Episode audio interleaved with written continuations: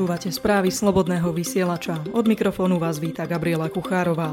Ruský prezident Vladimír Putin a nemecká kancelárka Angela Merkelová sa v sobotu stretli na zámku Mieseberg pri Berlíne, aby tam spolu hovorili o konflikte na Ukrajine a v Sýrii, takisto o Iráne či projekte plynovodu, ktorý rozhneval aj USA. Informácie priniesli v nedeľu hlavné správy. Obaja lídry vyjadrili znepokojenie nad Sýriou a ťažkou situáciou mnohých utečencov, do ktorej sa dostali počas tejto sedemročnej vojny. Putin povedal, že je potrebné pomôcť sírským sírským utečencom, aby sa mohli vrátiť do svojej krajiny a takisto, že Sýria potrebuje pomoc pri obnove. Pokiaľ ide o Ukrajinu, Merkelová dúfa, že na začiatku nového školského roka sa vynaloží nové úsilie, ktoré bude viesť k oddeleniu ukrajinských ozbrojených síl a separatistov na frontových líniách v Donbase. Ohľadom plánovaného plynovodu Severný prúd 2 medzi Ruskom a Nemeckom, ktorý kritizujú viacerí členovia EÚ aj Spojené štáty, Merkelová povedala, že Ukrajina by mala naďalej naďalej zohrávať úlohu pri tranzite zemného plynu do Európy. Takisto privítala začiatok rokovaní medzi Európskou úniou, Ukrajinou a Ruskom v tejto otázke. Putin uviedol, že takýto krok musí dávať zmysel z obchodného hľadiska. Rád by som zdôraznil, že prvoradé je, aby ukrajinský tranzit, ktorý je pre nás tradičný, splňal ekonomické požiadavky. Severný prúd 2 je výlučne ekonomický projekt, uviedol Putin. Putin sa cestou do Nemecka zastavil ako host na svadbe rakúskej ministerky zahraničných zahraničných vecí Karin Knajslovej. Tureckého prezidenta Rečepa Tajpa Erdoana v sobotu znova zvolili za predsedu vládnucej islamsko-konzervatívnej strany spravodlivosti a rozvoja AKP. Informovala o tom štátna tlačová agentúra Anadolu, podľa ktorej dostal na stranickom zjazde všetkých 1380 platných hlasov, píšu parlamentné listy. Na výročnom zjazde v Ankare vymenili celkovo 29 z 50 najvyššie postavených predstaviteľov AKP, čím si Erdoğan nadalej posilňuje moc vnútri i mimo svojej strany pred regionálnymi voľbami, ktoré sa budú konať v marci budúceho roka, píše agentúra DPA. Turecký líder sa na stranickom podujatí v čase krízy vo svojej krajine vyjadroval bojovne. Turecko sa podľa Erdoana nenechá zastrašiť sankciami USA ani zlými hodnoteniami svojej ekonomiky.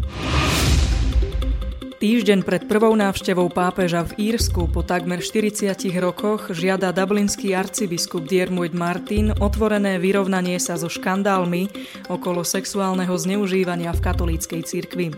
Pápež František by mal o týchto témach hovoriť priamo, uviedol Martin v nedeľu v Dubline, informuje agentúra TASR. Pápež sa budúci víkend zúčastní v írskej metropole na záverečných dňoch svetového stretnutia rodín, ktoré sa začne v útorok. Martin je hostiteľom podujatia organizovaného každé tri roky v rôznych krajinách. Arcibiskupovou snahou je obnoviť dôveryhodnosť katolíckej cirkvi v Írsku po desaťročiach tamojšieho zneužívania a týrania tisícov obetí kňazmi a reholníčkami a jeho zatajovania. Cesta Františka do Írska podľa neho prichádza v čase zvýšených obáv o budúcnosť cirkvy v Írsku i mimo neho. Nestačí len vyjadriť ľútosť. Štruktúry, ktoré umožňujú alebo uľahčujú zneužívanie, musia byť rozložené. A to navždy, vyhlásil arcibiskup.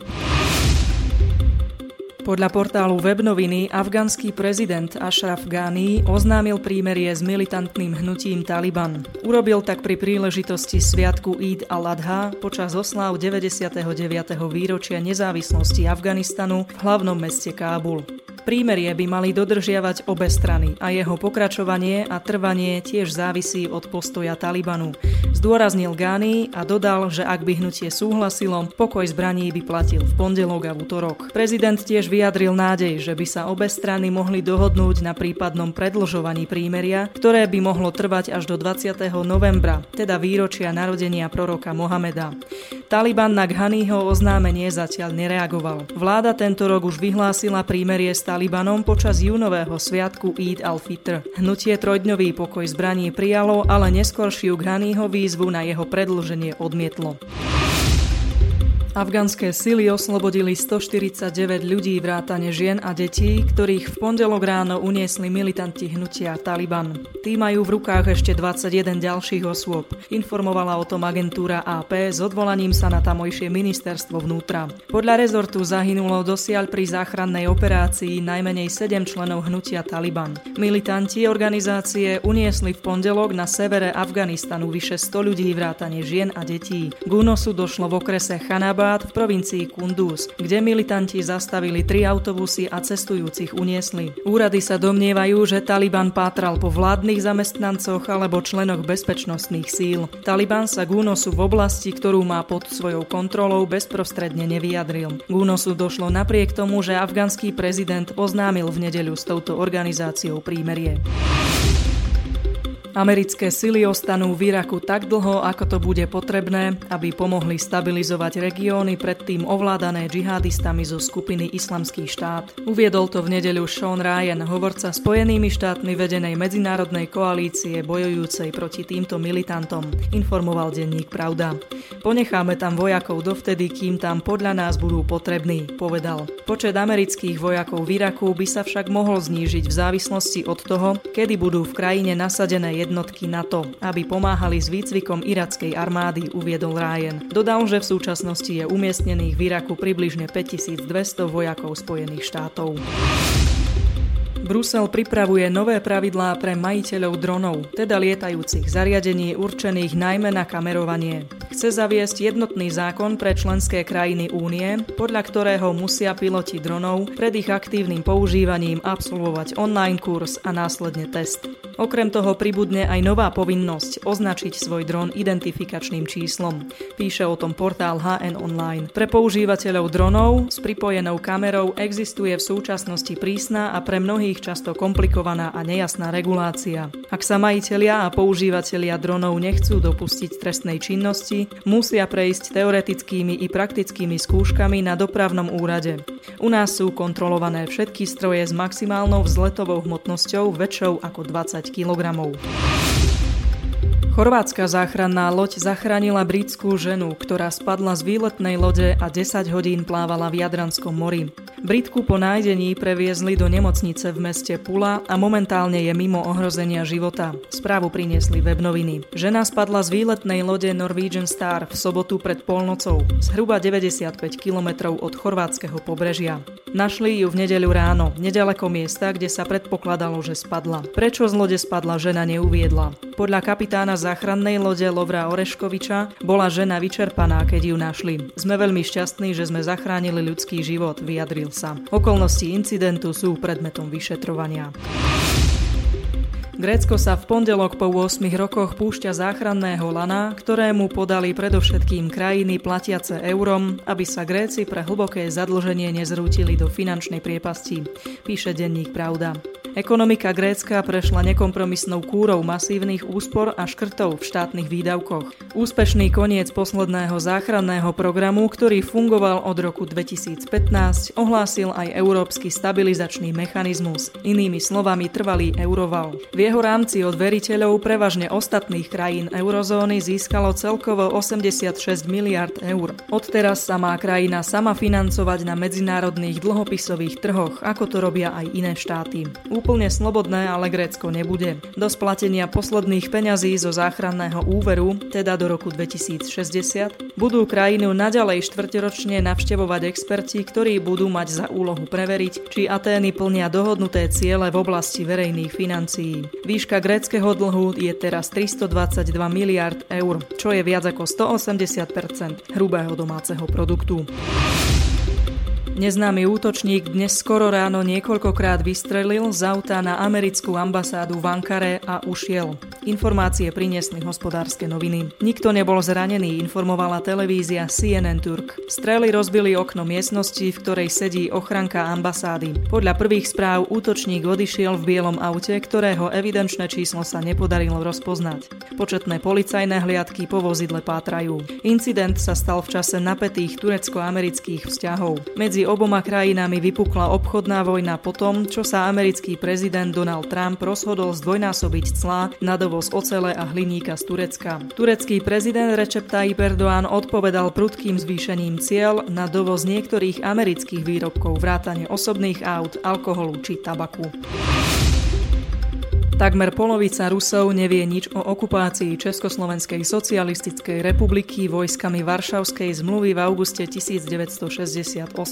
Vyplýva to z prieskumu ruskej mimovládnej organizácie s názvom Levada Center. Zhruba 36% Rusov si podľa prieskumu myslí, že Sovietský zväz určite alebo pravdepodobne konal správne, keď poslal svoje vojská do Československa. Ďalších 45% malo problém odpovedať, či toto konanie bolo správne alebo nie. V roku 2003 sa pritom nerozhodne vyjadrilo len 34% Rusov, uviedli webnoviny. Výročiu vpádu vojsk Varšavskej zmluvy v Rusku v značnej miere nebudú venovať pozornosť, keďže politici či televízne stanice sa na túto tému zvyčajne nevyjadrujú. Vo všeobecnosti úrady nechcú venovať pozornosť výročiu. Takto sa vyjadril Andrej Kolesníkov z ďalšieho mimovládneho think tanku z moskovského Carnegie centra. V záujme štátu je podľa neho skryť ozajstný význam význam historických udalostí tohto typu. V ich výklade je ruská história históriou štátnikov a vojakov, ale nie občanov, uviedol pre britský denník Guardian.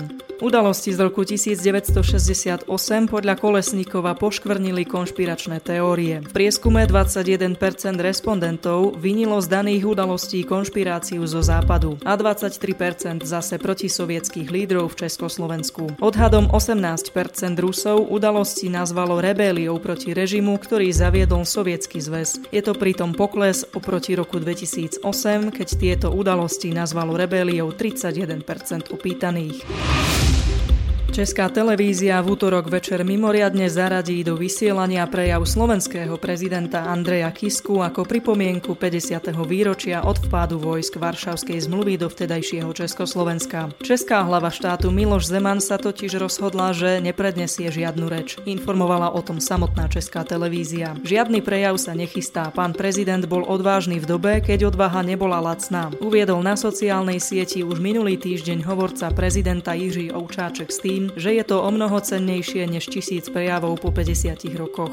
Denník Lidovky dodáva, že hoci sa Kiskov prejav dostane k českému publiku, jeho obsah mu prispôsobený nebude. Prejav je predom natočený. Česká televízia on prejavila záujem až po tom, čo bol už nahratý. Prejav je tak vytvorený najmä pre slovenské publikum, ale samozrejme dejinné udalosti sa nás týkajú spoločne, povedal slovenský hovorca prezidenta Roman Krpela. Talianská herečka Ázia Argentová, ktorá obvinením filmového producenta Harveyho Weinsteina zo sexuálneho násilia rozpútala kampaň MeToo, sama čelila obvineniam zo sexuálneho útoku, napísal denník Lidovky. Podľa novín New York Times jej hrozil žalobou pre údajný sexuálny útok o 20 rokov mladší herec Jimmy Bennett. 42-ročná herečka nedávno spor urovnala tým, že mu zaplatila 380 tisíc dolárov. Argentová a Bennett si spolu zahrali vo filme, v ktorom stvárnili roli matky prostitútky a jej syna. Bennett tvrdí, že v roku 2013 mal intimný styk s Argentovou v jednom kalifornskom hoteli. V tomto štáte je pritom základná veková hranica pre sex 18 rokov. Bennett údajne tvrdil, že styk bol pre ňo traumatizujúci a poškodil jeho kariéru. Naše správy sú na konci. Informácie pochádzajú z portálov Parlamentné listy, Teraz, Webnoviny, Pravda, HN Online, Lidovky, Hlavné správy. Pekný zvyšok letného večera vám praje Gabriela Kuchárová. thank you